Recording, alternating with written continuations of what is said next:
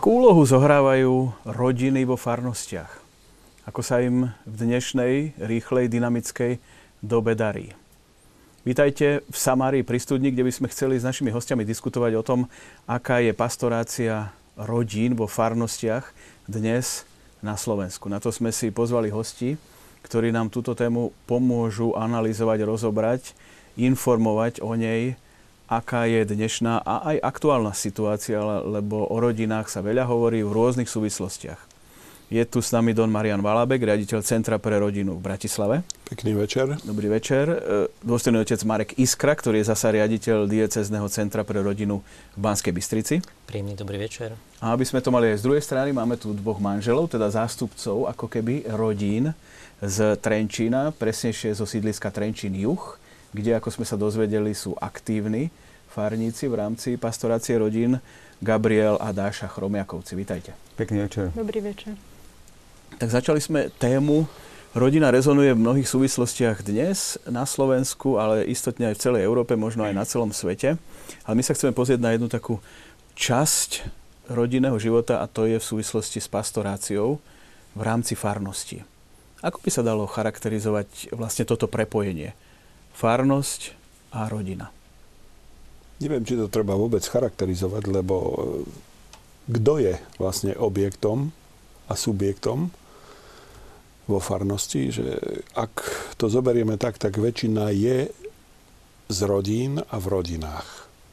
To znamená, že toto je najväčší objem ľudí, keby sme to e, chceli povedať súčtom, ktorí sú zasiahnutí vlastne tou pastoráciou vo farnosti. Takže dá sa povedať, že celá pastorácia by mala byť postavená na službe rodinám, lebo spätne rodiny zase sú tými, ktoré, ktorí formujú a vytvárajú to prostredie vo farnosti. Áno, možno niekto má predstavu, farnosť to je kňaz a to je všetko. A kde sú, kde sú v tomto rodiny? Farnosť je rodina rodín. Je to veľká farská rodina. Jedna veľká farská rodina, ktorej žijú mnohé jednotlivé dielčie rodiny. V ideálnom prípade úplné rodiny, otec, mama, deti. V tej menej ideálnom prípade možno už niektorí potomkovia odišli alebo neúplné rodiny ale párska rodina tým, že má svoju dynamiku, vlastnú sílu, tak má schopnosť práve aj tieto neúplné obdariť niečím novým, niečím živým. A preto myslím si, že aj služba kňaza vo farnosti, kde sa môže oprieť o rodiny, ktoré sú úplné, ktoré sú v službe, je radostná, ale aj, sú, aj obdarenie tých rodín, ktoré nie sú úplné. Ak sú tam rodiny, ktoré vie tá farnosť ponúknuť, alebo teda farnosť nimi disponuje, tak sa aj tie neúplné rodiny obohatia. Cítite sa vy byť tými pravými farníkmi u vás vo vašej farnosti? Určite áno. Sme na sídlisku Juh e, spolu s Daškou, žijeme 15 rokov a cítime sa byť aktívnou súčasťou tejto farnosti, tohto sídliska. A prinášame v tej našej službe farnosti, e, či už mamičkám, slobodným, rozvedeným, či už rodinám, ktoré sú kompletné, či už e, mladým ľuďom, ktorí dospievajú, ktorí raz si založia svoje vlastné rodiny, prináša tak, také svedectvo našej rodine, ako žijeme, a aké sú naše hodnoty. Možno Dáška by doplnila? Tak ja by som chcela doplniť, že e, vlastne máme tam vytvorené také manželacké stredko. Je to okolo 70 rodín ktoré sa stretávajú tak pravidelne raz za dva týždne. Sme podelení do takých menších skupín, okolo 14 skupín a cítime veľkú podporu tohto spoločenstva. Áno, my chceme touto reláciou motivovať, možno dať príklad aj ďalším, ktorí uvažujú o podobných činnostiach, najmä v spojitosti s farskými aktivitami na celom Slovensku. Ak máte nejaké príklady, prípadne otázky či námety, napíšte nám na tradičné čísla 09 05 60 20 60, to je telefonické číslo, kde nám môžete poslať správu SMS alebo e-mailom na adresu v Samári, tam sú dve i, zavináč tvlux.sk. Pozrime sa, ako to je inštitucionálne na Slovensku. Vy ste obaja predstavitelia centier pre rodinu. Tak ako, akú úlohu zohrávajú tieto centra? Pokiaľ môžeme niečo tak e, z tej histórie povedať, dá sa tak konštatovať, že podnety pre vznik e, centier pre rodinu, ktoré mali byť alebo majú byť takými podnecovateľmi pastorácie rodín, tak vzniklo to ešte, dá sa povedať, že ešte začiatkom 21. storočia, ba ja hovorím, že ďaleko skôr, len sa nehovorilo priamo o centrách, ale postupne sa to začalo vytvárať a objavilo sa to v pastoračnom pláne, ktorý spracovala konferencia biskupov Slovenska a tam vlastne bolo vyjadrené, že majú takéto centrá pre rodinu vznikať, aby pomohli v pastorácii rodín, či už na tej širokej rovine diecezy, ale najmä, a to je oveľa dôležitejšie, na úrovni farností. Takže toto je snáď e, taká e, základná odpoveď. E, otec Marek povie aj svoju skúsenosť, ktorú má z Banskej Bystrice. Možno, že to bude také širšie a konkrétnejšie. Tak Centrum pre rodinu v Banskej Bystrici malo tento rok už 11. rok svojho fungovania, svojej existencie. Zakladal otec biskup Rudolf Baláš veľmi aktívne, angažovane, želal si ho mať. A dá sa povedať, že máme za sebou takú etapu veľkého rozvoja, veľkej takej možno expanzie, veľkého entuziasmu. A na druhej strane aj istú etapu takého, takej konsolidácie, takého trošku utrasenia tých aktivít ktorá nastala asi po 4-5 rokoch toho nášho fungovania, pretože aj moji učitelia, moji školitelia mi hovorili, daj pozor, lebo potreby rodín sú nekonečné. A žiadne centrum pre rodinu nedokáže pokryť všetky potreby rodín a urobiť tým rodinám taký servis, aký by potrebovali. A preto Centrum pre rodinu, v akej podobe sa možno nachádza teraz, je miestom služby rodín rodinám. Potrebujeme nájsť jednoducho v Centre pre rodinu aktívne manželské páry, ktoré majú čo ponúknuť, ktoré dokážu rozvinúť napríklad starostlivosť o bezdetné páry alebo starostlivosť o ženy, ktoré trpia po spontánnom alebo umelom potrate, ktoré sú ochotné manželské páry urobiť napríklad deň rodiny pre druhých.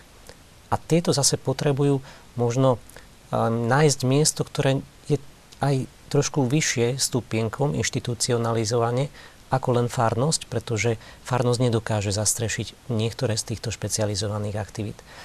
Pre mňa teda Centrum pre rodinu, v akej sa nachádza dnes podobe a aký má pre mňa význam, je miestom služby rodín rodinám. Vy Centrum pre rodinu nemáte, ale napriek tomu je tam veľká aktivita, veľká snaha, aj veľká realizácia.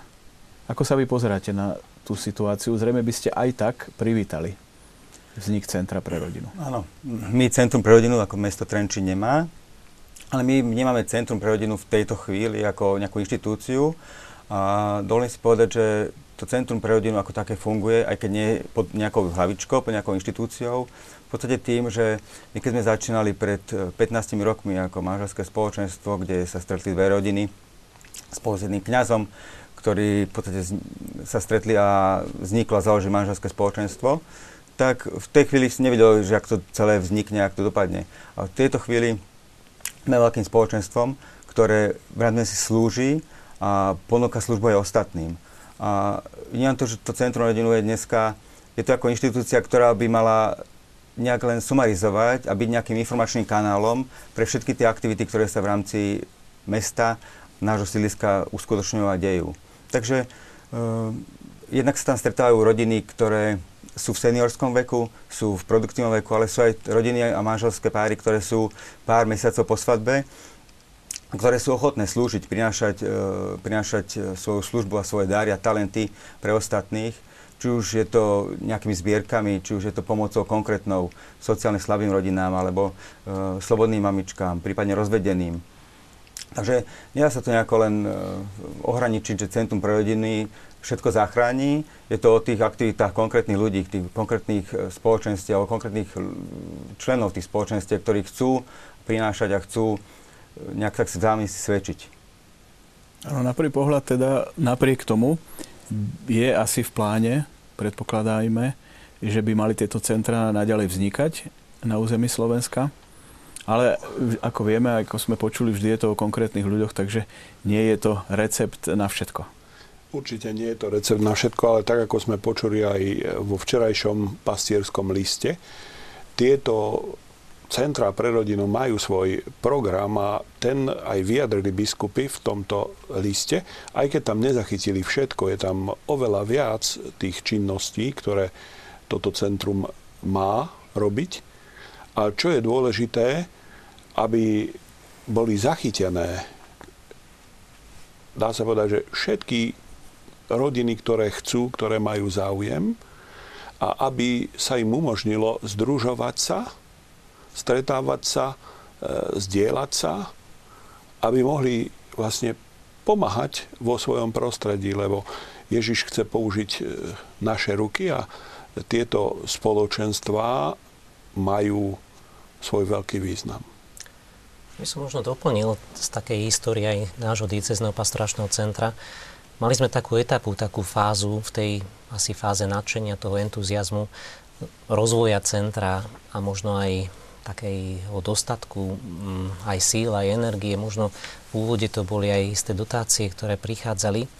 Že došlo k jednému takému uh, javu, ktorý uh, my sme sa pred reláciou rozprávali aj tuto s našimi priateľmi, ktorý spôsobil, že no tak konečne už teda otec biskup zriadil Centrum pre rodinu, tak teraz už budeme mať na to profesionálnych zamestnancov, ktorí tam budú 8 hodín pracovať a ktorí nám tie služby, ktoré sme my teraz dobrovoľne, aktívne do toho centra prinášali, tak teraz nám títo zamestnanci tie služby budú poskytovať.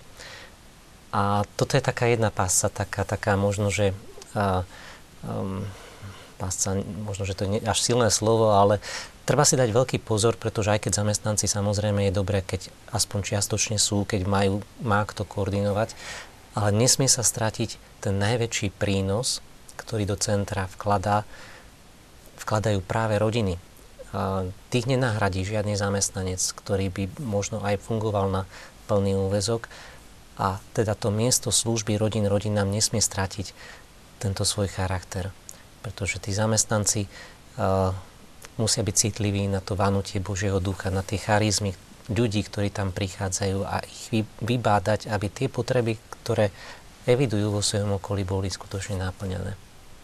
Vieme si spomenúť napríklad zo zahraničia, kde povedzme takéto centra možno majú dlhšiu históriu a že kde sa možno nachádzajú v takom priebehu možno aj viac ako desiatich rokov?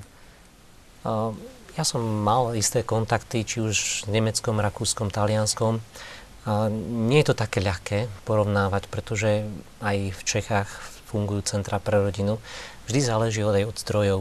Samozrejme, že ak máme v Čechách e, centra pre rodinu, ktoré sú platené rozpočtovo, možno zo štátu prichádzajú tie peniaze cez biskupstva vzhľadom na to, že biskupstva dostávajú ešte nejaké iné dotácie, ako je to u nás na Slovensku. Taliansku sú to regióny, po našom by sme povedali vyššie územné celky, ktoré majú Mm, na srdci rozvoj rodín, u nás sa tieto zdroje nenachádzajú. A teda preto ja teraz kladiem taký veľký dôraz na tú službu rodín rodinám, pretože myslím si, že toto je ešte náš poklad, naše bohatstvo, ktoré, ktoré máme, ktoré si musíme chrániť, strážiť a rozvíjať.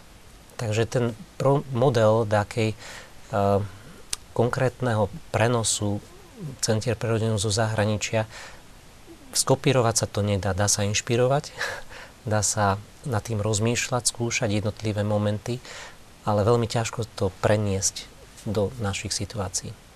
Čo sa týka tej formy, k obsahu sa dostaneme neskôr. V čom by, povedzme, vo vašej činnosti také centrum vám najviac pomohlo? No, vnímam, že keď malo vzniknúť u nás Trenčia, plánujeme, je to v blízkej budúcnosti vznikne to Centrum pre rodinu, a my ako manželské spoločenstvo, ako fungujeme v rámci Trenčina, tak mm, participujeme na tom vzniku a na tom zrode toho centra pre rodinu spolu s kňazmi našej sfarnosti, hlavne teda s pánom dekanom.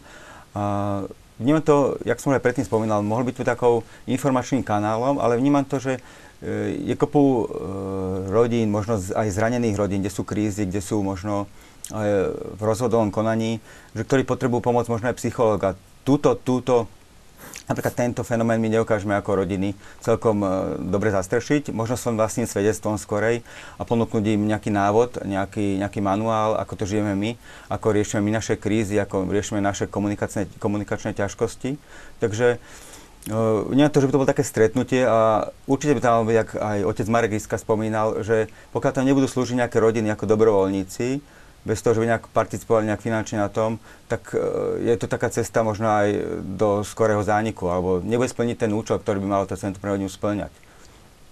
Takže tá služba tých rodín tam určite musí nejakým spôsobom sa spolu podielať, alebo musí existovať na tomto. A my keď sme pred tými 15 rokmi vznikali, tak bol to taký dopyt uh, zvonku, alebo z toho, čo, aký bol tlak na rodiny, že v podstate rodina, už vtedy nejak boli nejaké signály a symptómy krízy. A sme potrebovali sa stretávať, potrebovali sme to, čo prežívame a to, čo, to, čo žijeme, nejak tak e, sa pozdieľať na tom a pomáhať si a sprevádzať sa v tých ťažkostiach, radostiach. A toto možno by aj tie centrá pre rodinu možno vedeli tak nasmerovať, že existuje veľa tých spoločenstiev a jednak aj mladých, ale aj manželských, aj rodiny, kde sa stretávajú, aj staršie rodiny Takže tuto vidím taký priestor pre Centrum pre rodinu a určite sa necháme inšpirovať, alebo radi sme sa inšpirovali aj tým, čo už existuje, či už v rámci e, Banskej Bystrice alebo Bratislavy, možno aj na, do tých na Moravu. Takže sme otvorení pre tie, takéto aktivity. Áno, možno poskytnúť odborníkov z jednotlivých oblastí, tak ako si spomínal, psychologov, psychiatrov. Tak určite, toto je jedna z vecí, ale to nie je tá prvorada my si musíme uvedomiť oveľa viac to, že tieto rodiny, ktoré sú, prichádzajú do krízy a nikto im nepomôže na začiatku takejto krízy. A tam na začiatku tej krízy nepotrebujú vlastne odborníka, potrebujú svedectvo manželského páru, ktorý sa s nimi porozpráva, pozdiela, ktorý im vysvetlí aj tie úplne bežné veci, ktoré sú v manželstvách, lebo často a to je zase také naše tričko, ktoré sme zanedbali, že tá príprava do manželstva nebola taká, aká má byť. A je najvyšší čas, aby sme ju robili poriadne, lebo e, církev už dlho, dá sa povedať, že od synody o rodine, ktorá bola v 80. veľmi silno kládla na srdce e, biskupom, kňazom, ale aj všetkým veriacím, že je tu potrebné urobiť e, kroky k záchrane rodiny. A k tej žijúcej, tej, tej opravdivej, ktorá ešte nemá veľké problémy, tak toto potom musel zdôrazniť Benedikt XVI, keď hovoril, že prevencia pred rozvodmi je v dobrej príprave do manželstva a v starostlivosti a sprevádzaní tých bežných rodín. A samozrejme, že aj v starostlivosti o rozvedených, ale keď to potrebujeme dobre pochopiť, že tá starostlivosť je dôležitá, ale my s nej musíme čerpať pre túto fázu, pre tie dve fázy, aby neprišli vlastne do tej krízy a do rozvodového konania, lebo veľmi často si môžu na začiatku pomôcť. Takže toto je asi to najdôležitejšie, čo potrebujeme pomôcť a ponúknuť, aby manželia žili, lebo oni sú vlastne základom rodiny. A druhá vec potom je aj výchovná činnosť a e, najmä to, aby aj rodičia si uvedomili, že oni vlastne v základoch pripravujú deti do manželstva. A mali sme takú debatu včera, e, kde sme tak e, konštatovali, že 20, 25 roční sú stále ešte ako deti. A že potrebujeme v nich prebudiť túžbu po manželstve, po zodpovednosti, po službe. A toto je naozaj dosť vážna vec v tomto čase. Áno, nech sa páči. Čo k tomu dodať? Otec Marian vravel o tej primárnej prevencii, teda predchádzať jednak vytvoriť možno tie špecializované kurzy prípravy na manželstvo, okrem tej bezprostrednej, ktorá prebieha na fare, mať schopnosť ponúkať aj také prehlbené kurzy. A myslím si, že čo u nás naozaj je v takých základoch, lebo Bohu vďaka tieto prehlbené kurzy už máme aspoň metodicky spracované a pomaly sa dostávajú do života jednotlivých dieces.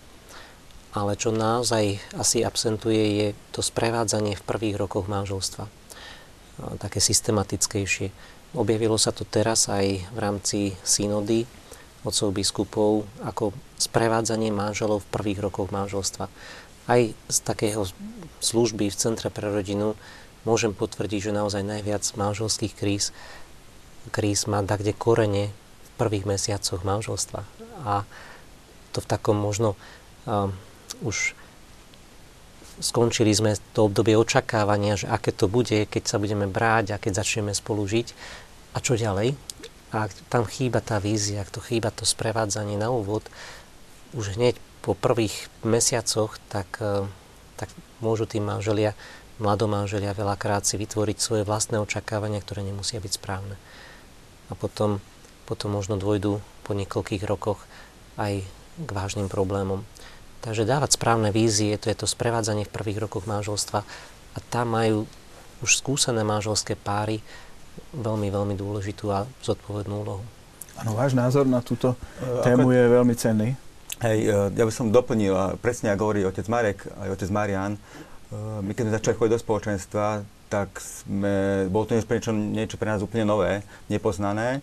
A úžasné na tom bolo, také zistenie, že v tých problémoch, v tých ťažkostiach, ktoré určite v tých manželstvách prídu, ak prišli aj na naše, našom manželstve, našej rodine, nie sme na to sami. Je tu Boh a je tu, je, sú tu ľudia, sú tu ďalšie manželské páry, ktorí, ktoré vás prevádzajú. Buď modlitbou, cennou radou, usmernením. A takto sa tá, tá kára rodina, jak sa povie, ťahá ľahšie a v podstate sme mali taký návod. Neskôr sme sa dostali sme sa na manželské stretnutie do Banskej Bystrice, kde sme dostali ďalšie, ďalšie informácie o ako riešiť nejaké neshody. Takže toto sprevádzanie sme, myslím, zažili na vlastnej koži a teraz ho ponúkame aj ostatným rodinám. Dneska prichádzajú sa nám možno teraz v tomto lete sa prišli ďalších 3-4 manželské páry, ktoré boli čerstvo po svadbe a mali záujem o takéto spoločenstvo, mali záujem, aby ich niekto sprevádzal.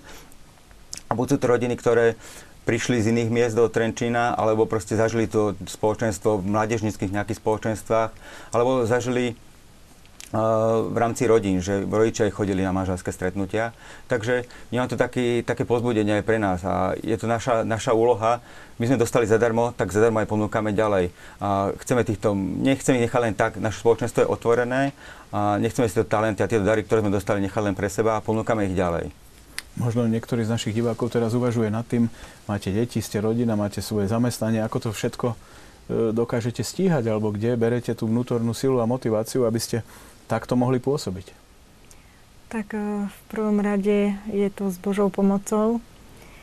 A naozaj venujeme sa jednak snúbencom, jednak rodinám našej farnosti a aj, ako Gabko povedal, úplne týmto mladým rodinám, ktoré sú teraz okolo tých dvoch rokov spolu a je to naozaj uh, tak, že vlastne úplne na začiatku um, majú oveľa väčšie problémy ako potom neskôršie v manželstve, že treba to podchytiť uh, úplne v tom začiatku manželstva. Ja som doplnil, že stíhame to tak, máme 4 deti a nebohu ďačne za tie dary, ktoré sme dostali. Uh, Sníva to tak, že svedčíme aj tým našim deťom o tom, čo prežívame. Ja som aj Daško vďačný za to, že v týchto aktivitách zájomne sa podporujeme a rastieme. Že bez Boha by to nešlo, nešlo by to bez toho, aby sme sa v láske príjmali také, aký sme. Často aj v týchto aktivitách, ktorých je niekedy neúrekom, dojde medzi nami nejakým treniciám, ale je o tom, že bereme sa také, ako nám Boh poslal do cesty. Ja som vďačný za to, že Daška so mňou uh, je, že sme spolu a že teda participujeme spolu ako manželia na či už príprave či už snúbencov, ale aj na tom sprevádzaní tých ostatných rodín. Že to nie je len o mne, alebo o Daške, ale je to o nás, ako o dvoch, o rodine, o manželoch a tým dáme svedectvo aj pre tie ostatné rodiny. Áno, v tejto rýchlej a zanepráznenej dobe je to vzácne, ale možno príklad pre mnohých, ktorí si netrúfajú alebo jednoducho majú pocit, že nemajú čas. Ale istotne sa to nedá zo všeobecňovať. Don Marian? Ja ešte k tomu dodám takúto vec, že mnohé rodiny žijú vo farnostiach a už sú povedzme staršie a to sprevádzanie práve potrebujú teraz. To znamená, že to sprevádzanie sa týka všetkých rodín Ale veľmi dôležité je e, nenechať e, tých snúbencov samých, aby sa vytrápili a potom príde veľká kríza už ťažko sa zachytia.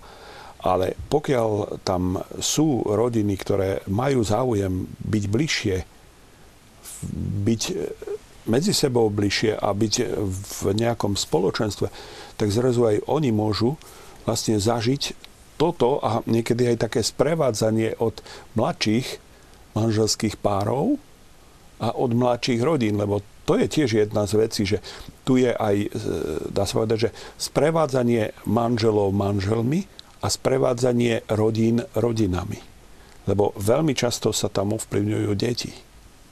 A že toto, taká, taká vzájomná súčinnosť a vzájomná e, pomoc, vzájomné vzdielanie je veľká vec, lebo zrazu tí ľudia si uvedomujú, že čo všetko ešte môžu robiť. Áno, je tam ako keby viacero spojených nádob, ktoré sú poprepájané a vlastne aj centra môžu týmto pomôcť farnostiam a kňazom aj lajkom v tej pastorácii. Možno by sme mohli povedať aj, čo vlastne si predstavujeme pod pojmom pastorácia. Tak zrozumiteľne. Pastorácia. Tak už len slovo pastier znamená, že je to muž, alebo teda áno, muž, ktorý vedie ovečky, ktorý vedie na žírne pastviny, ktorý ich sprevádza na ich cestách života a dokáže rozpoznávať, že kade vanie duch, kde oni nájdu tú svoju maximálnu plodnosť, kde nájdu tie najlepšie podmienky na svoj rozvoj a sprevádza ich a živí ich všetkým tým, čo potrebuje, dodáva im všetkým tým, čo potrebujú tie rodiny. Je to také, také umenie predvídať, čo asi čaká tú rodinu, ak zotrvá v takom smerovaní, aké je, a po prípade rozpoznať nedostatok niečoho, ponúknuť, aj riskovať niekedy, že budem odmietnutý, lebo tá rodina si myslí, že toto nepotrebujem a potrebujem niečo iné, ale stále neustále ponúkať a vytrvalo, vytrvalo a zodpovedne, niekedy aj, aj možno aj v takej zodpovednosti byť, byť nepopulárny, povedať, že takto, takto sa to nerobí. A keď môžem doplniť, vychádzame stále z 10. Jánovej kapitoly z Evanielia, kde Ježiš sám sa predstavuje ako dobrý pastier a potom hovorí, kto ma nasleduje. A tam potom vymenováva, čo všetko ten človek, ktorý nasleduje Ježiša, dostane a dostane to nielen sám pre seba, dostane to aj pre druhých. Kto ma nasleduje, bude mať svetlo života. To znamená, že e, ja vlastne ukazujem ľuďom, ako mať svetlo života. A každý manželský pár, ktorý sa približuje k Ježišovi, ktorý sa približuje aj tým e, spolupastierom, lebo Ježiš nás pozýva všetkých a v tomto prípade nielen kňazov, do tejto pastierskej služby, lebo v podstate e, tu je čosi také e, silné, že Ježiš volá, hej, volá e, Máriu, Martu, volá apoštolov, volá ďalších a ďalších.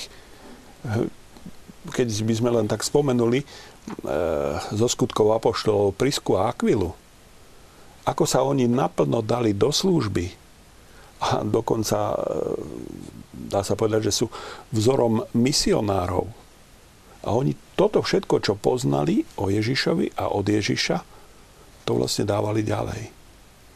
A je v skutkoch, to znamená v prvej cirkvi, veľmi veľa podobných ľudí, ktorí robili vlastne takúto službu pastierov a myslím, že tam máme stále inšpiráciu. V pastorácii rodiny ale je teda taká zvláštna situácia, výnimka, a síce, že alebo teda manželov, pastorácia takýchto rodín, ktoré sú na báze sviatostného manželstva spojené. A síce, že ak sa venujeme pastorácii napríklad chorých, alebo detí, alebo mládeže, sú to väčšinou cieľová skupina, ktorú máme jasne zadefinovanú a vidíme, vidíme ako, čo oni potrebujú. U manželov už som naznačil, že tie potreby sú nekonečné a ako tam tie potreby nevieme ani plne uspokojiť. Nevieme uchopiť tú pastoráciu rodín, lebo tie, to je obrovské kvantum oblasti zodpovedností. Čo je ale výnimka, na ktorú by som rád upozornil, je, že v pastorácii manželov my musíme počítať s tým, že medzi manželmi je samostatná sviatosť. A každá sviatosť je vyliatie Božieho ducha. A teda mojou úlohou ako pastiera nie poskytovať taký istý servis, ako to som poskytoval, keď sa starám o chorých na prvý piatok, alebo o mládež, alebo, alebo možno o núdznych, ale byť citlivý, čo Duch Svetý chce v tej ich sviatosti urobiť pre nich a cez nich možno aj druhým. Takže v tej pastorácii manželov už to tu možno zaznelo viackrát, ale to znamená, že naučiť tú rodinu byť subjektom pastorácie, byť tými, ktorí oni začnú vykonávať pastoráciu, spomáhať im ako keby ľavou rukou. Môj školiteľ to hovoril, pastorácia rodín sa nerobí pravou rukou, pravou dá sa povedať, že sa robí pastorácia, pastorácia mládeže, pastorácia možno starých ľudí, kde si to musíte pripraviť, vykonať možno s animátormi, ale máte to pod kontrolou. Práva ruka je tá, ktorá to väčšinou robí. Pastorácia rodín ako keby sa konala ľavou. Ľava je tá, ktorá pridržiava, ktorá pomáha, ktorá počíta s tým, že iný je ten hlavný hýbateľ. A ja toho iného hýbateľa vidím ako samostatnú sviatosť manželstva medzi nimi, čo je vyliatie Božieho ducha, ktorému ja chcem lepšie rozumieť a tým aj tým manželom dať účasť na plodnosti, o ktorej ani oni možno nemajú tušenia. Áno, áno. To je ešte nech sa páči. To doplnenie, hej, že oni vlastne doma majú sviatosť a vlastne každý, kto príde, tak okusuje tú prítomnosť Krista uprostred nich. A čo je také zaujímavé, že oni vlastne sú spolupastiermi tiež, ale aj v týchto oblastiach, povedzme aj mládeže, aj, hej, že oni rovnako môžu tu byť a že tu sú vlastne dve sviatosti kňastva a manželstva, ktoré sú v službe farnosti, čiže spoločenstvu spoločenstiev. Tak ešte, ešte viac sa to dá rozšíriť a myslím, že to ani nevieme tak e, ohraničiť, že je to naozaj more. Áno, a možno by sa dalo takto odpovedať aj tým, a to počuť aj, aj v kostoloch, taký názor, čo robí církev pre rodiny. A toto možno boli tie odpovede, že rodiny si musia aj, alebo mali by si aj sami pomáhať. Určite sami sa obohacovať, určite. tak ako svedčíte o tom vy. Určite áno a ja len potvrdím eh, do Nové Marianové slova, že keby sme to boli o našich rodinách, tak to je málo. To je málo. Uh, nie je to tak, že sú to aj mladí, a, ktorí sú dospievajúca mládež, ktorá je v takom ťažkom veku 15, 16 až 22, ktorá tiež hľadá a my sme pre nich takisto nejakým vzorom, to je jedna vec. A druhá vec, a ich sprevádzame, a ich sprevádzame, že mne si slúžime. Uh, je to aj tým, že keď máme nejaké spoločenstvo, my si pozývame týchto, týchto mladých ľudí, aby nám prišli postražiť deti a tým pádom oni tiež nejakým spôsobom zažívajú to spoločenstvo, aj keď nie sú možno prítomní na nejakej modlitbe alebo na nejakej téme, tak e, sú prítomní a vedia, že také niečo sa deje v tejto farnosti a že niečo také existuje. Takže oni zažívajú nejaké spoločenstvo, aj tí mladí. A my, to, aj my, opäto, alebo my im opetujeme alebo ponúkame takisto službu tým, že ich pripravujeme, pomáhame pripravať pri príprave snúbencov alebo respektíve birmovancov že participujeme na tej príprave a sme takí otvorení pre túto prípravu, lebo oni takisto potrebujú aj tí birmánci počuť niečo o rodine, o manželstve a o, o tom, jak prežívajú sa v rodine, aké sú vzťahy, aké sú krízy. A toto títo e, animátori, ktorí sú vo veku e, tých 15 až 22 rokov, e, nedokážu im túto službu ponúknuť. Takže to je taká, my si nedokážeme jeden bez druhého nejak žiť. My sa potrebujeme vzájomne a je to také vzájomné obohacovanie. Cez nich zistíme, ako prežívajú nás naše deti, čo ich čaká, ako prežívajú to ich dospievanie. Takže je to taká vzájomná služba, ktorá obohacuje aj nás, aj ich. Ano, divák, otec Peter nám píše, že niekoľko rokov úspešne pracuje a k tomu by sme sa asi dostali, aby sme spomenuli aj ďalšie centra pre rodinu v Prešovskej, grecko-katolickej archieparchii Centrum pre rodinu na Sigorde, ktorého riaditeľom je kňaz, ktorý ale zároveň má aj sám svoju rodinu, čo teda v tomto prípade je tak, ako má byť.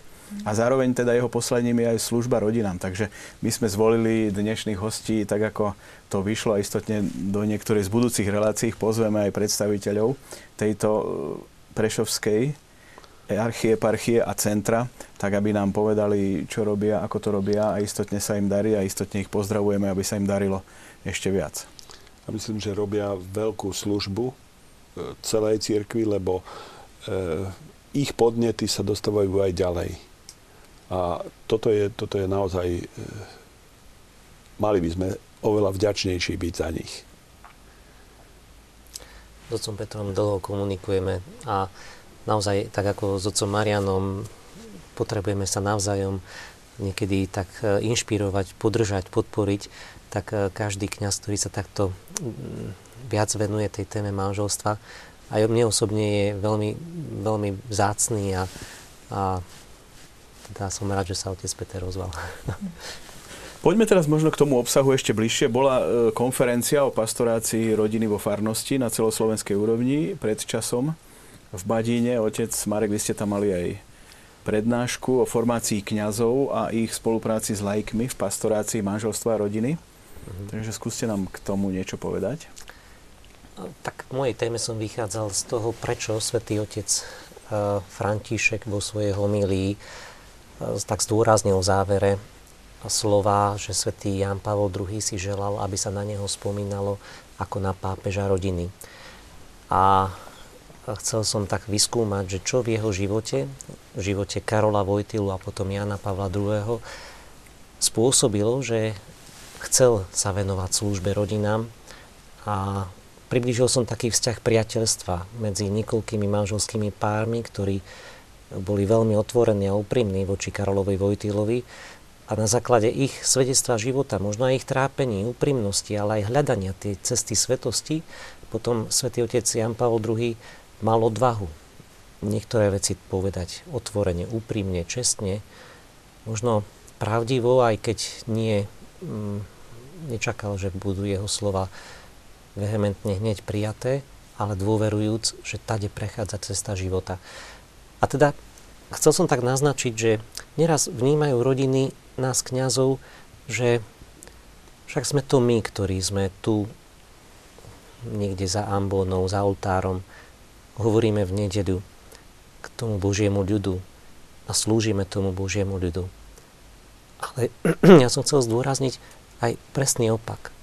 Je veľmi dôležité, či ten kňaz v rodine, vo farnosti má manželské páry, ktoré sú na ceste k svetosti, ktoré úprimne hľadajú Boha.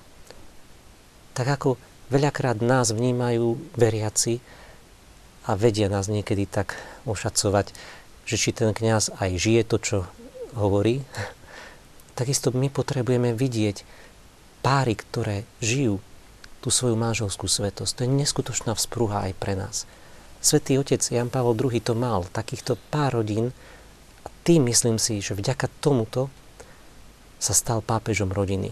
Teda tým, že sa stal Svetý Otec pápežom rodiny, za to môžeme ďakovať konkrétnym párom, ako napríklad je Vanda Poltávska s manželom, alebo Stanislava Ludmila Grigelovci, ktorí sú konkrétne ešte žijúce stále manželské páry, ktoré dodnes, keď ich stretneme, vydávajú svedectvo o neskutočnej blízkosti a priateľstve so Svetým Otcom, ale pritom nie takej výlučnosti, že my, my ako pár a, a, a, a kniaz jeden, ale ktorí boli otvorení potom pre službu ďalším. Áno, Don Marian, aj, aj z tvojej skúsenosti, akú úlohu, povedzme, pri tvojej práci, činnosti, pastorácii zohrávajú manželské páry, ktoré poznáš? Tak práve toto si uvedomujem, že môžem sa na nich spolahnuť a možno, že nevspomeniem teraz e, z mojej, ale spolubratia napríklad robia s birmovancami. A tam spolu s nimi sú animátori a ich služba animátorov je vlastne takým, ako to Benedikt povedal, epifániou rodiny. Že tým birmovancom vlastne zjavia svojimi postojmi rodinu. A toto isté som aj ja zažil v mojej pastorácii, kde tí manželia, ktorí e, sa so mnou stretávali, tak sa potom stretávali s ďalšími, vydávali svedectvo a takto sa vlastne aj rozbehla tá činnosť povedzme, manželských stretnutí alebo aj e, ďalšie takéto stretávania. A čo si uvedomujem, že to bolo postupné, že my by sme niekedy chceli, aby sa to stalo hneď. A že toto vyžaduje postupnosť a narastanie a trpezlivosť. E, tí, ktorí chcú ísť do svetosti, majú pred sebou dlhú cestu. Ale keď na ňu nenastúpia, nebudú nikdy svetí.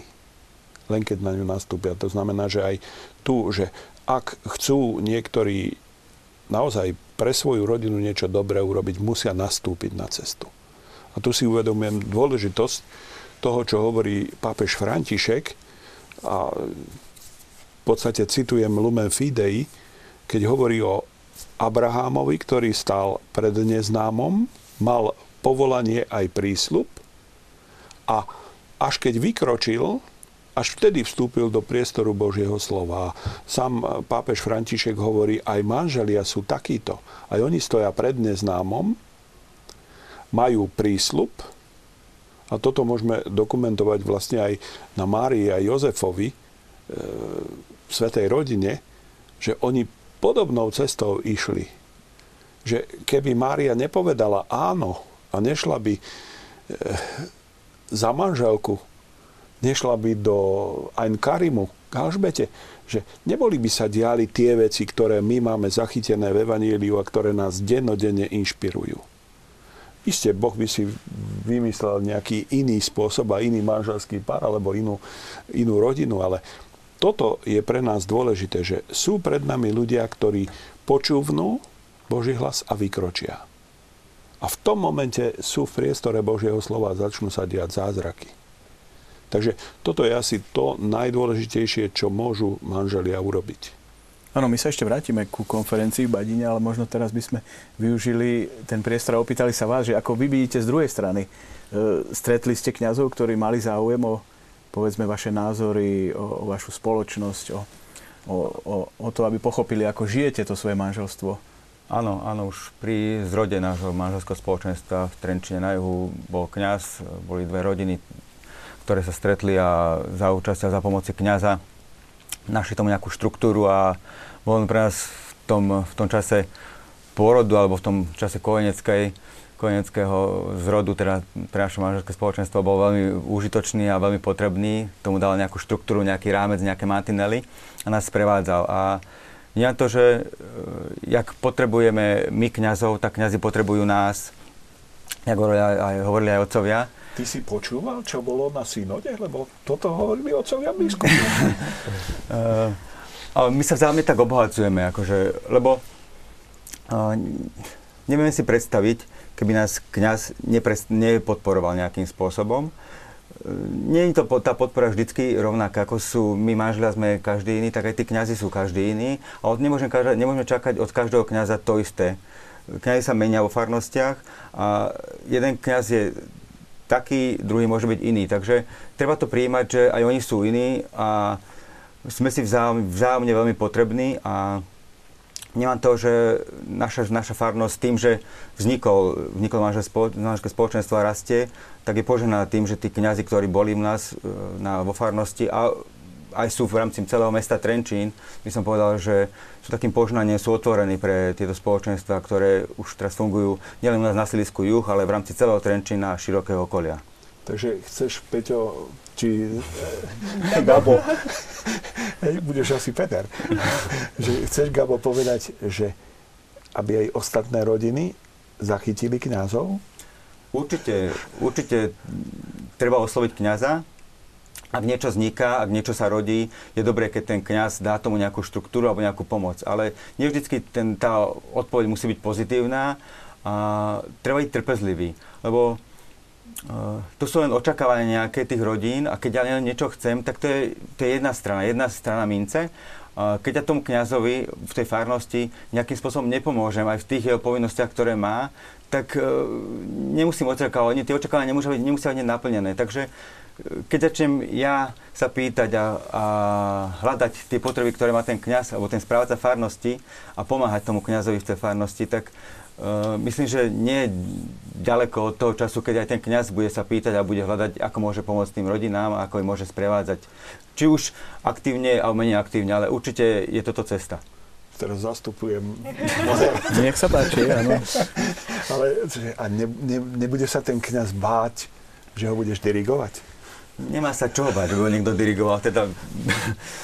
Ja by Určite. som chcela iba dodať, že ja by som chcela povzbudiť všetky rodiny, naozaj k tomu, aby nečakali e, ponuku od kňaza, že to príde od kňaza, že poďte, vytvoríme nejaké stredko manželácké, aby toto, táto iniciatíva vychádzala z tých rodín a aby oni sami oslovovali tých kňazov, aby, to, aby boli oni aktívni a aby sa nevyhovárali teda na kňazov, že sú neprístupní alebo sa na to nehodia alebo sa im dostatočne nevenujú. Áno, ďakujem pekne za tento názor. Ešte sa vráťme k tomu badínu, aby sme možno zosumarizovali teda, aký by sa dal povedať nejaký výsledok smerom k pastorácii rodín e, vo farnosti. Istotne impulzom pre tento seminár alebo konferenciu bola synoda o rodine a výstupy z nej. Ja myslím, že toto bolo veľmi dôležité, že sa táto konferencia v Badine uskutočnila bezprostredne po synode. Boli sme všetci plní dojmov a boli sme aj tak trošku zvedaví, s čím príde otec arcibiskup.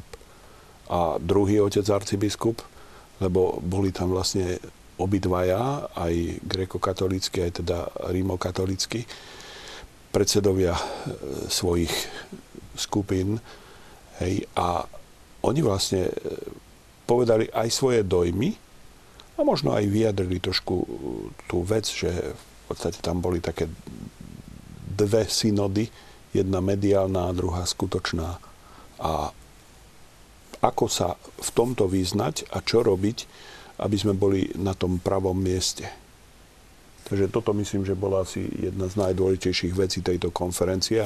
Ja som rád, že tam bolo veľa aj kňazov, aj lajkov, hoci asi by, sa to, asi by to bolo dobré aj vo väčšom ešte spraviť, lebo bolo to naozaj dosť ľudí tam. Konferenciu v Badine, ktorú spomínaš, sa uskutočnila 31.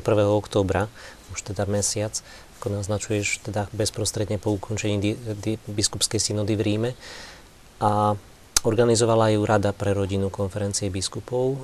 A ona pravidelne Rada pre rodinu KBS organizuje takéto stretnutia, pričom sú pozvaní na tú konferenciu aspoň teda jeden kňaz a jeden manželský pár z každého jedného dekanátu z celého Slovenska, takže sa nás tam stretlo vyše 200.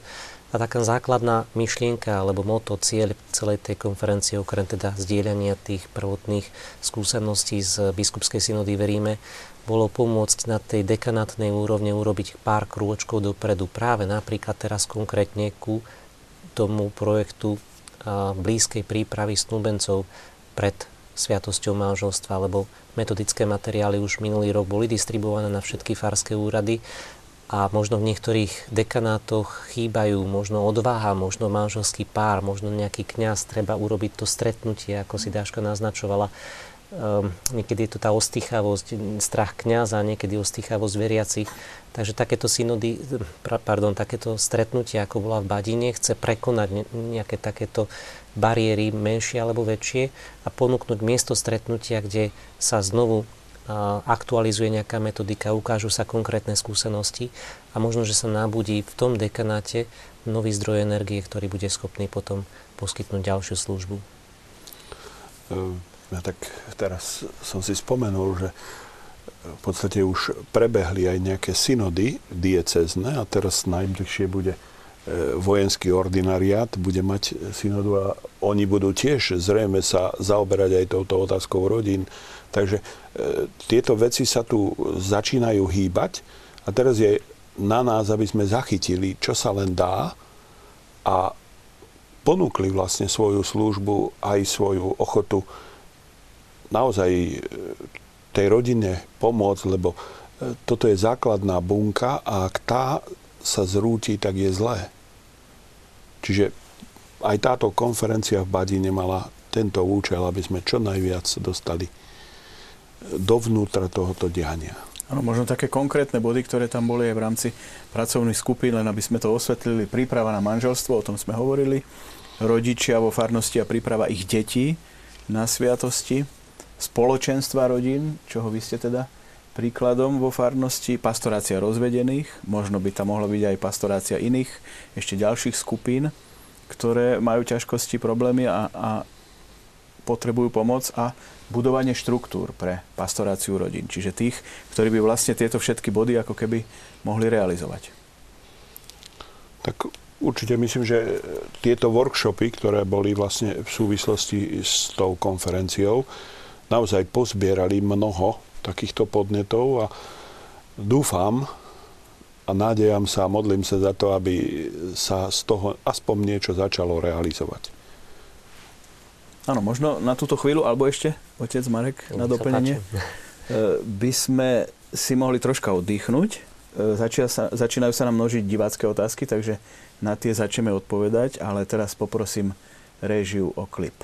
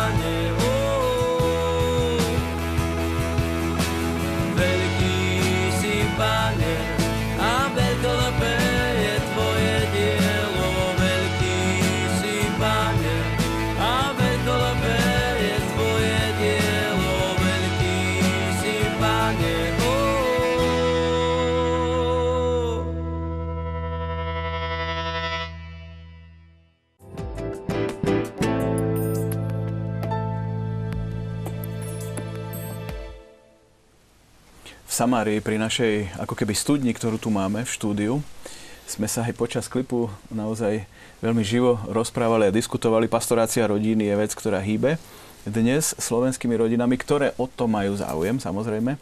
No a máme tu už aj diváckú otázku, kde sa nás pýtajú, keď sa stretávate vy ako manželské rodiny, ako to prebieha? Riadite sa nejakým pripraveným scénárom? Je to pod záštitou kňaza alebo ste tam len laici? Pýta sa diváčka Emília. Uh, tak prebieha to tak, že máme taký cyklus, kde sa, uh, taký štvorčlenný cyklus, kde máme jeden, jeden ten cyklus, alebo jeden ten čas toho cyklu je uh, téma, potom je zdieľanie, potom je biblické a modlitba. Každý z týchto, z týchto cyklov je na jednom tom spoločenstve. Stretávame sa raz za dva týždne, ako aj Daško spomínala, 4 až 5 párov. Podľa veku detí, niekto sa stretáva bez detí, niekto s menšími deťmi sa stretávame s deťmi.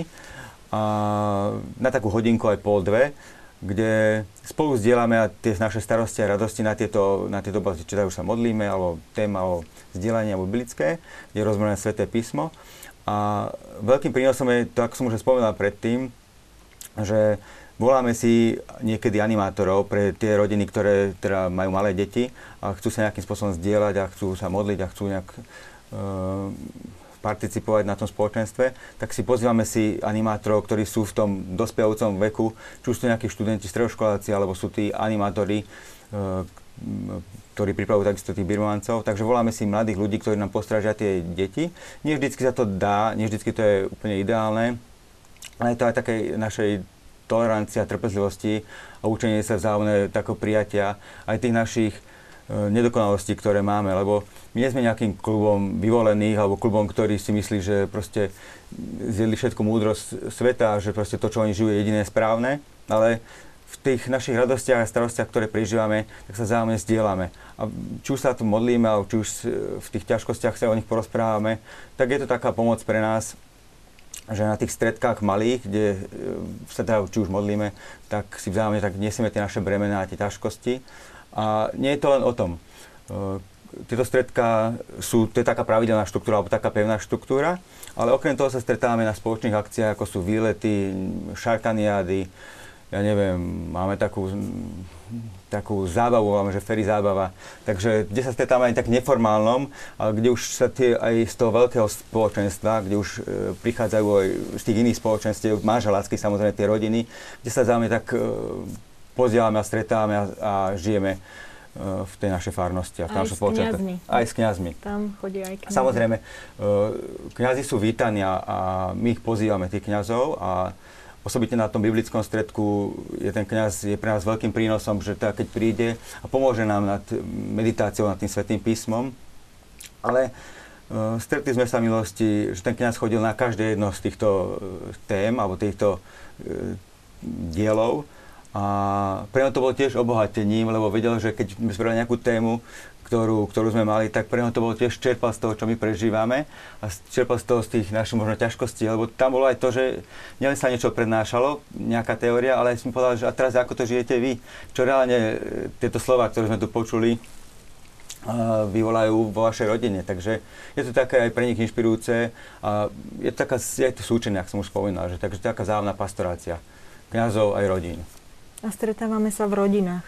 Áno, to je dôležité, alebo tak zachováme si ten, e, ten fenomén, že stretávame sa v rodinách, nestávame sa ani na fare, ani v nejakom pastoračnom centre, ale je to, že to je také rodinné, vyslovene rodinné, že stretávame sa v rodinách, v pobytoch. Tak môžeme toto potvrdiť ako veľmi dobrú vec.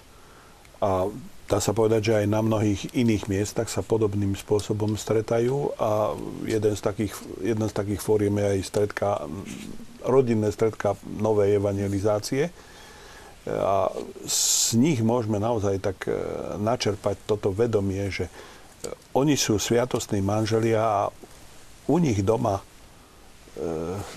je Kristus. A všetci, ktorí tam prídu, vlastne sa navoňajú Kristovou vôňou. A že s týmto odchádzajú od týchto rodín. To znamená, že je to naozaj, keby sme povedali, domáca církev, ktorá apoštoluje, ktorá priťahuje, a to je tiež jedna z takých vecí, že tieto stredka nie sú uzavreté do seba, ale sú otvorené pre príjmanie ďalších a ďalších a prerast. Ja ako doplním uh, oca Mariana, že pre nás je takým najlepšou reklamou, ktorá môže byť, že keď sa hlásia nový, nové manželské páry, lebo tá, ten chýr alebo tá dobrá informácia ide, že my dozveme sa o vašom spoločenstve, zvolili ste aj nás, máme záujem sa stretávať. A pre nás to je najlepšia reklama, taká, taká dobrá odmena za to všetko, čo robíme, že nie je to márne a nie je to nadarmo, že teda tí ľudia chcú nejakým spôsobom zdieľať a chcú rásť. No ja by som možno nadviazal na to, čo Don Marian hovoril o evangelizácii, čo keby sa vám hlásil alebo chcel by byť niekto v spoločenstve, kto možno nemá celkom ujasnené niektoré životné postoje, názory alebo priamo konkrétny život e, v rámci e, viery a kresťanskej náuky? Ako my ste otvorení, to riešili? My sme otvorení spoločenstvom, kde nie sme ako pevne štrukturovaní, ale že vyhranení uh, názorovo, že teda pod, keď budeš také a také názory mať, tak ťa zoberieme a keď iné, tak nie. Uh, je to na základe slobody. Mali sme veľa takých prípadov, alebo že začali chodiť do spoločenstva, chodili možno rok, chodili možno 4 roky, a potom pocitili, že teda nie je to tá správna cesta pre nich, tak uh, prirodzene uh, sa to nejak takým spôsobom vyčistilo, odišli a možno si žijú, ale boli nainfikovaní tým spoločenstvom, tým duchom té, toho spoločenstva. Takže máme takú nádej, že a stretáme sa s nimi aj teraz, zdravíme sa, sme kamaráti a ak mu potrebujú nejakú pomoc, sme to vždy pre nich, majú vždy dvere u nás otvorené, takže nie sme nejakým spôsobom uzavretí, sme otvorené spoločenstvo, aj keď to je niekedy náročné, keď sa vám hlási veľa tých, veľa tých manželských párov a teraz hľadať k ním nejakých, nazveme to nejakého, ten vedúci pár, ktorý ich bude sprevádzať, ktorý bude ochotný slúžiť. Niekedy to je náročné, ale tak Boh sa vždy postará, takže nájde nejakú cestu aj pre nás, Čiže aj pre nich. tu práve je to svedectvo toho sprevádzania, že takto, keď, sa to, keď to rastie, vlastne e, církev rastie. A tých foriem a možností je veľmi veľa. A poznám také, povedzme, spoločenstva, ktoré sa stretajú na rôznych kútoch Slovenska a v Bratislave, povedzme, že zase majú tú štruktúru stretania trošku inú, ale dôležité je, že sa jej držia a sú ochotní s tým niečo robiť.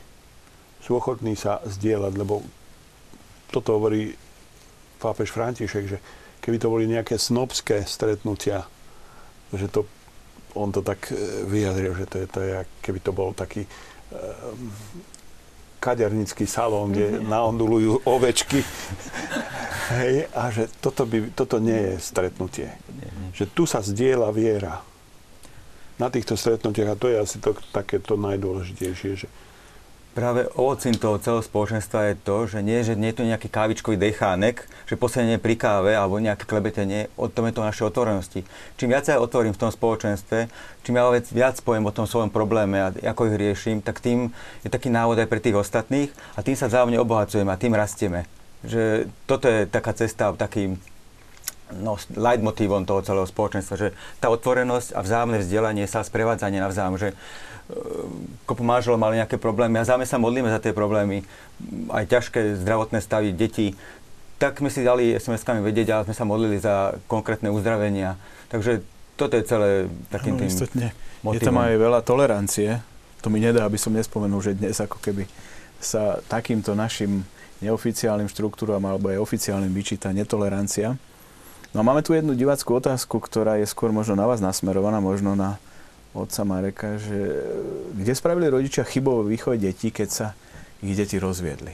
A jedna z tém aj na, na konferencii v Badine boli pastoračné pochybenia ovplyvňujúce rozvodovosť a prípadné spôsoby eliminácie. Ja viem, že táto téma by si asi vyžiadala samostatnú reláciu, ale ani nie asi, ale istotne, ale možno v stručnosti.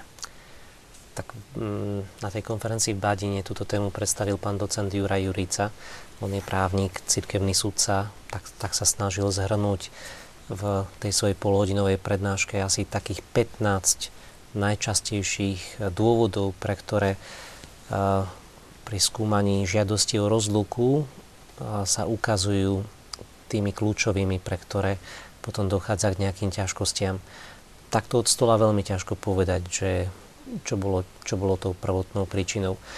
Ak e, však dopredu hovorím už možno mladom manželom alebo mladým rodičom, tak vždy im prizvukujem jednu vec. Nezabúdajte, že toto dieťa, ktoré sa vám teraz narodilo, ktoré je vaše, nie je vaše. Nie je vaše, vám je požičané na pár rokov, aby ste ho odovzdali. Musíte ho vychovať ako budúceho ženícha a budúcu nevestu. Ne, neviem, či viem to ako viac teraz definovať a vysvetliť, ale celá tá možno súčasná mentalita je to zamerané, že nechceme deti, až potom, keď sa dieťa stane možno tou prioritnou oblasťou, to vôbec nemusí byť teraz odpoveď pre nášho diváka, lebo neviem, čo je za tým a aký je životný osud, ale vidím to tak momentálne nastavenú spoločnosť, že teda nie deti až do istého možno obdobia, kedy sa dieťa stane potom tým top, tým číslo 1 a potom celú tú svoju starostlivosť venujem dieťaťu. A to dieťa tiež môže byť veľmi poškodené tým, že sa mu venuje celá tá starostlivosť jemu, pretože dieťa v normálnej rodine by malo byť až na treťom mieste. Na prvom mieste je Boh, na druhom manžel, manželka, na treťom je dieťa. A to dieťa máme požičané na to, aby sme z neho vychovali dobrého ženícha a dobrú nevestu. Možno, že ešte na také doplnenie je veľmi dôležité si uvedomiť e, takúto vec. Pardon. E, v rodinách sa často dáva za základ láska. Ale keď skúmame, e, že čo oni myslia pod tým slovom láska, tak väčšinou je to citové zafarbenie. Ale láska tu definuje svätý Pavol trošku inak. Hej, keď ju opisuje, aj on, e, keď e, svätý Ján ju vlastne vyjadruje, e, Boh je láska. Iba Boh je láska, Otec je láska. Hej, že toto by mal byť dôvod, táto láska by mala byť dôvodom, že ak je tam tá láska citová a nenaviaže sa na túto lásku k Bohu, tak tá láska vyprchá a potom čo? Prestali sme a, a prestávame sa milovať. A toto je jedna z tých vecí, e, ktoré povedal pápež František, že to je tá kultúra provizória. Ale láska, skutočná láska, tá miluje aj vtedy, keď tam nie je cit. A toto býva potom aj tiež e, takým dôvodom, že my sa už nemilujeme, tak sa rozvedieme. A väčšinou, e, keď skúmame, tak e, v podstate rodičia nevedú k takejto láske, dávajú citovú lásku a zabúdajú k nej pridať túto Božiu lásku. A že aj oni sami, a to je trošku taká tragédia, že toto deti nevidia medzi rodičmi svojimi, že oni sa milujú aj vtedy, keď sa hádajú. Že tá láska tam, tá skutočná láska neprestáva. A keď si to zoberme v kontexte toho Pavlovho vyjadrenia, láska je trpezlivá, láska je dobrocivá, nezávidí, nevypína a tak ďalej, tak vždy tam je na prvom mieste láska je trpezlivá. To znamená, ona aj trpí, keď miluje toto vlastne ukázal Ježiš, keď miluje a túto lásku nás učil. Takže toto asi bude treba, aby sme sa zamysleli aj v tomto prístupe k manželstvu, že kde je táto láska? Čo to je tá láska? Že to je citová, alebo je to tá skutočná láska bez ohľadu na to, či ten druhý. A Ježiš nám práve toto urobil, že on, on sa obetoval z lásky, telo obetované z lásky a že v tom manželstve rovnako platí telo obetované z lásky. Áno, a tým ako keby sme sa dostali bez dohody predchádzajúcej k motu budúcoročného stretnutia rodín na svetovej úrovni vo Filadelfii, kde to je láska je naše poslanie. Tak toto je dôležité. Možno, že na rade pre rodinu ste viac trošku o tom rozprávali, tak možno Každé tri roky svätý Otec Jan Pavel II, svätý Jan Pavel II zvoláva na stretnutie všetky rodiny celého sveta so Svetým Otcom. Takže budúci rok v septembri sa z rodiny celého sveta zídu vo Filadelfii a 22. až 27. septembra 2015. No a základným motom toho stretnutia septembrového 2015 je, ako si povedal, láska je našim poslaním a podtitul Rodina plná života. Rodina plná života. Poslaním lásky, poslaním rodiny je teda plodiť lásku. A darovať seba, byť plodný v láske. A tu by som naviazal nielen teda na otca Mariana a na to, že Ježiš je zdroj lásky, ale aj na svätého otca, svätého Jana Pavla II., ktorý hovoril, že tejto láske sa musíme učiť. Neexistuje nič dôležitejšie v živote človeka, ako učiť sa takto milovať. To je isté poslanie, to nie je niečo, čo sa stane. Skúsenosť lásky je väčšinou taká, že sa zamilujeme bez toho, aby som do toho musel vložiť nejakú svoju námahu ale ten moment lásky, ktorej sa učím, takto ako otec Marian vysvetloval, to je, to je škola lásky, ktorú, ktorá je tvojim poslaním, ktorá je tvojou úlohou, ktorá je tvojim životným cieľom, ktorá je tvojou námahou. A na tejto škole života nájdeš plodnosť. Plodnosť nie len v zmysle fyzického darovania života, ale aj toho duchovného zdieľania. A, tá plodnosť bude radosť zo zázrakov, ktoré Boh koná v mojom živote. Áno, ďakujem pekne. Istotne Filadelfia je ďaleko pre mnohé slovenské rodiny, ale budú formy, ako sa prepojiť. Jedna z nich je pripravovaných 10 katechéz v rámci prípravy na toto stretnutie, ktoré bude mu počas roka mapovať aj televízia Lux a istotne budú aj iné aktivity, ako prepojiť dianie vo Filadelfii so životom rodín na Slovensku. Tak už jedna z katechéz je k dispozícii a je potrebné, aby sa vo farnostiach ujala tá forma, akou realizovať tieto stretnutia a úvahy a, a zdieľania o tejto prvej katechéze, to bude už vlastne na ľuďoch, ktorí sa toho ujmú, či to budú kňazi, či to budú laici. E, myslím, že každý sa do toho môže pustiť a objaví vlastne aj tú hodnotu lásky. Naozaj, toto je taká silná, silná vec a silná výzva, učiť sa láske.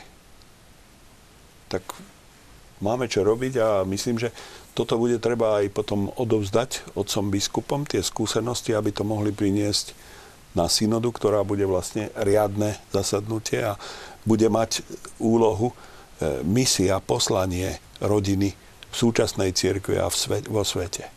Riadne zasadanie bude akurát po Tesne, tej časovej tesne, následnosti je Filadelfia a potom, potom riadne zasadnutie synody. Trojtyžňové zasadnutie riadnej synody. No zdá sa, že rok 2015 bude nadmieru zaujímavý.